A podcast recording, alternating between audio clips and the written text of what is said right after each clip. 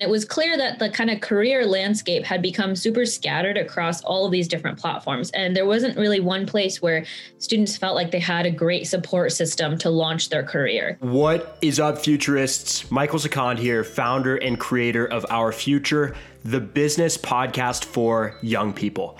Three times a week, you will get exclusive industry insights and career advice from the brightest minds in business, ranging from Fortune 500 CEOs to young professionals who have landed their dream jobs in our weekly career series, all the way to visionary student founders like the ones you'll hear from today.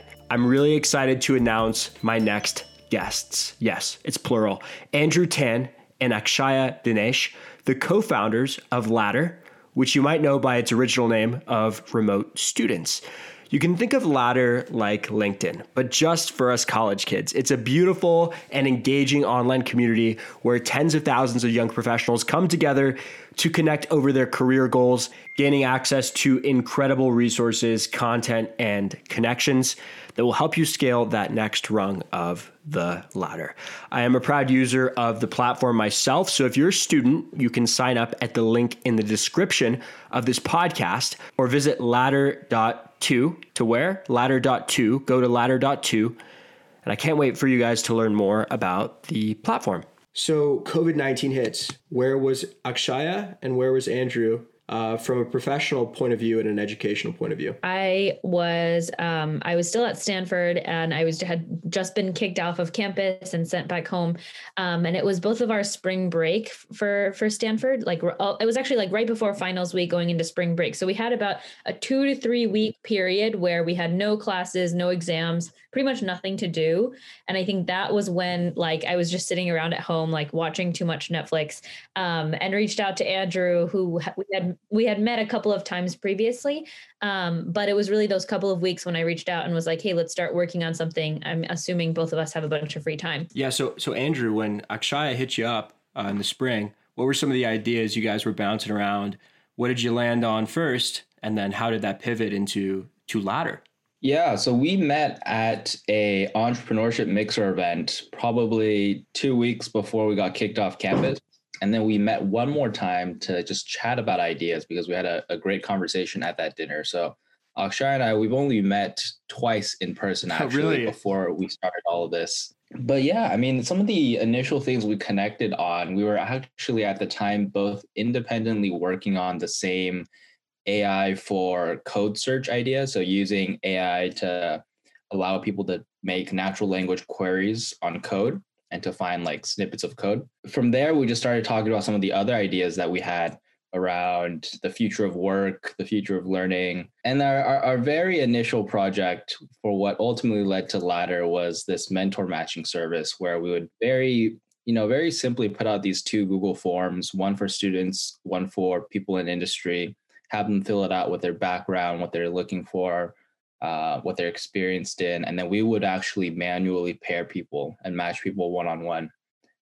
Took took a very it, it was a very long process. We ended up matching like 500 students and mentors, but still that meant there were like 4,500 students who were left unmatched, and so that's when we started jamming on ideas of how do we help these remaining thousands of students and all the like remaining ideas kind of stem from that so, which one of you was like, okay, this needs to be an online community, or is that something you guys kind of arrived at together, kind of a LinkedIn for students? When did the LinkedIn for students type tagline enter either of your minds? Well, I guess after working on the mentorship matching service, the next step was not immediately working on community.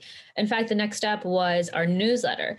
Um, and we arrived at that because a lot of the students who had signed up for the mentorship service, they had told us that basically the reason why they were so um, so in need of a mentorship was because their internships had been canceled because of coronavirus or their job offers were being rescinded and they were just like super confused and worried about the pandemic and what it was going to do to their careers um, and so we thought that, I mean, we could scale the types of F, the types of support that we were trying to do via mentorship with this idea of a newsletter. And so that was the next thing we did. We just took a bunch of jobs and internships, events and resources, basically whatever came to us through our like Stanford networks, um, and plopped it into this email format and and made a Substack and started sending it out.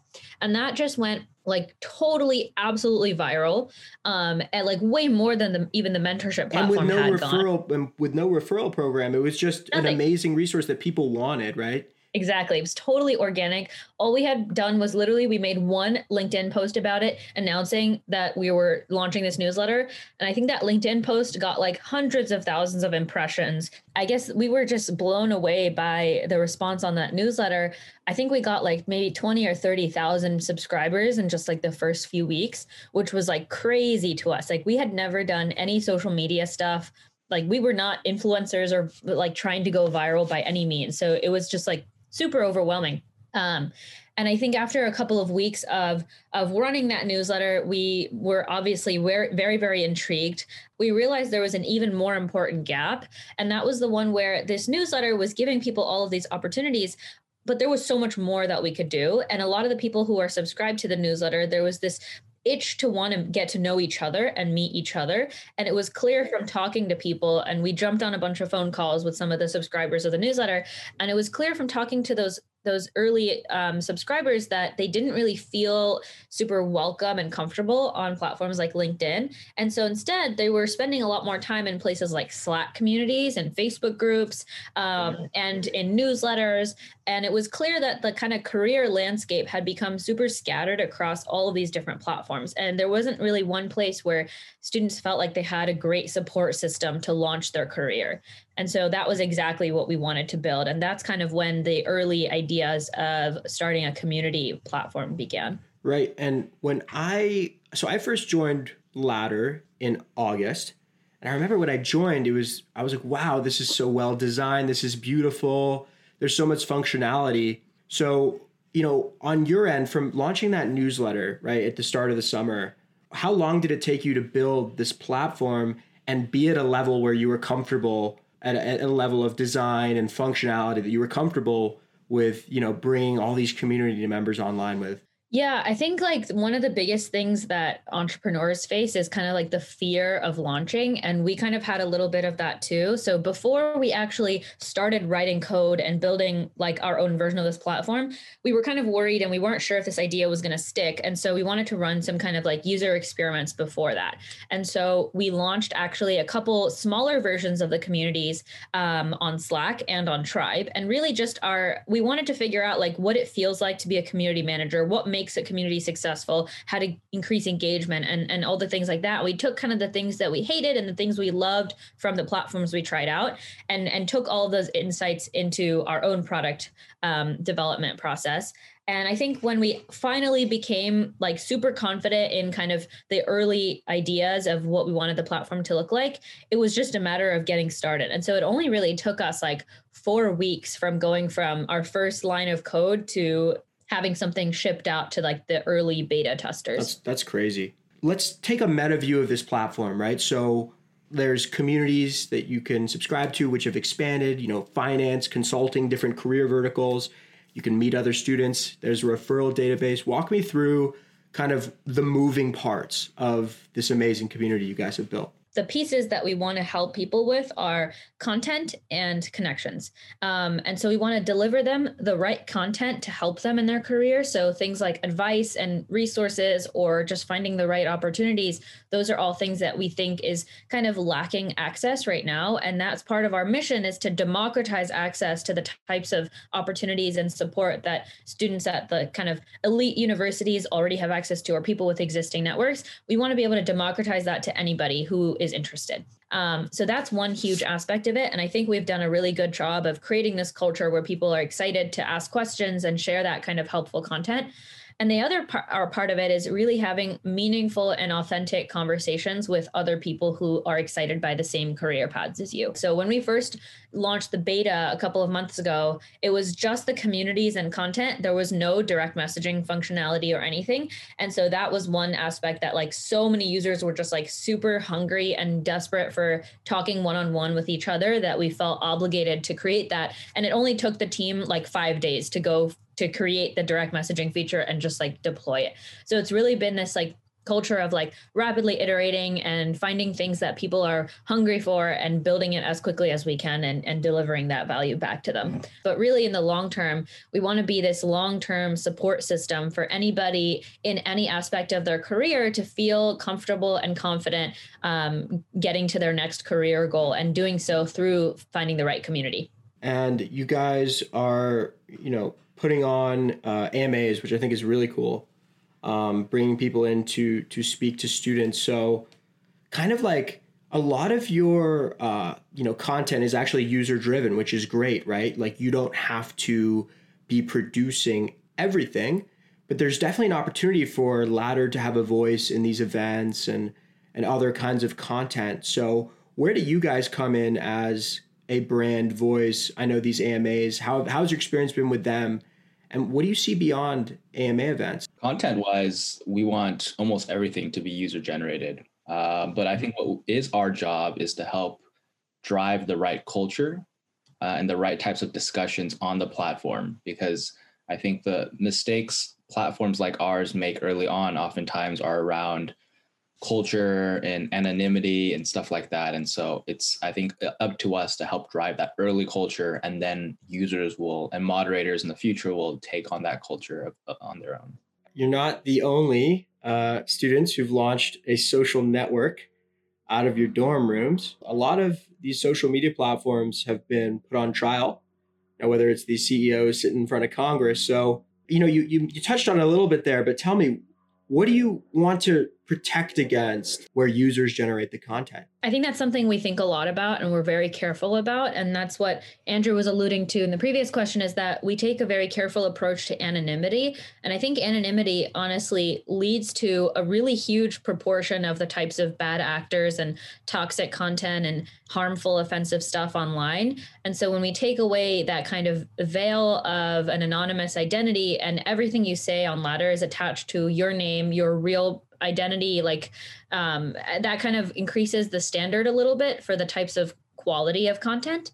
However, that's still not enough, absolutely not enough. And so right now we do a lot of moderation ourselves and we just always monitor the, the types of conversations happening on the platform and make sure that nobody's like spamming or promoting another company or trying to kind of like um, be offensive or toxic in any way. We kind of do that all manually right now. And I think as we scale, um, I think more of that will be on the on the burden of the community moderators and leaders, um, similar to how Reddit has their amazing moderation model. But um, right now, it's very much still manual. Some of the kind of the conversations against these these social media platforms, right, is the ways in which the user is the product. So as you guys look into the future, right, like how can you create a business that does not necessarily leverage a model wherein user you know the user data is it's free to use and user data is the the value point for generating revenues yeah i think we're at a stage right now where we're not even really thinking too much about monetization let alone monetization of the user uh, right now all we really care about is providing the best user experience for early career professionals. At some point, we're going to have to start thinking about making money, and some of our early ideas around that are mostly around uh, companies as customers. So the ability for, and this I guess touches upon one of your early questions about what are our other ideas. One of the ideas we had is creating communities for companies where they can showcase their company's values and mission and product and opportunities and kind of serves as an asynchronous way to communicate more intimately between students and companies. Uh, most of our ideas around the business side of things are around how do we provide tools for companies. But right now, and in the foreseeable future, it's 100% all about creating the best product for young professionals. You guys are at a great place right now, thousands of users. What are some goals you guys have for what is going on in you know the next three months six months you know you're laser focused on making this a great experience but are there some milestones that you guys are really trying to hit um, in in the near kind of near future yeah, sure. Um, we don't have any, I guess, numerical milestones to share, but really we're trying to find product market fit. And I don't think we're even close to being there yet.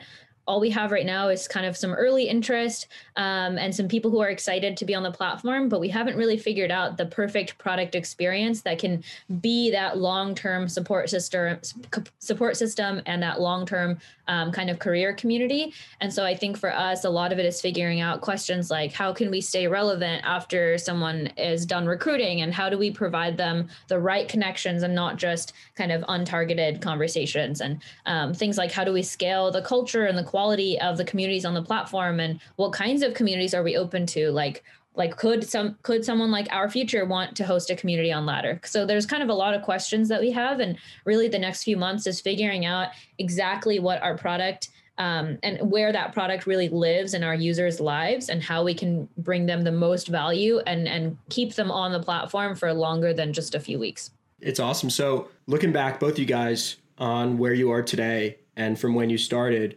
what have you learned about entrepreneurship and diving headfirst into an idea yeah, I guess my advice, uh, touching back to what Akshay was saying about how we got started, uh, my advice would just be for any entrepreneurs who have an idea to just go out and do it. You know, if you want to, if you have an idea for a product, you have an idea for a podcast, uh, don't wait for anyone to give you permission or tell you to go do it. Just go out and do it yourself. And I guess if there is anyone in the audience who's interested in starting their own professional communities, totally reach out to us. We'd love to help and support. So email us at hello at ladder.to um, and we'd be excited to help you get started i think like this is the perfect time to not just be an active member in the communities that you're excited about but also to start your own and so we'd be super excited to help support that. Ladies and gentlemen, that was Akshaya, Dinesh, and Andrew Tan the co founders of Ladder, sharing their story as to how they built a community to meet a huge unmet need for young professionals. Again, if you're a student and you're not on Ladder, you're definitely missing out on some great combos and valuable resources. It certainly pairs beautiful with our future, so make sure to check out the link to sign up in the description of this episode. Thanks for tuning in today. Remember, a review on Apple Podcasts always means the world to me and helps the show grow. And as always, stay frosty.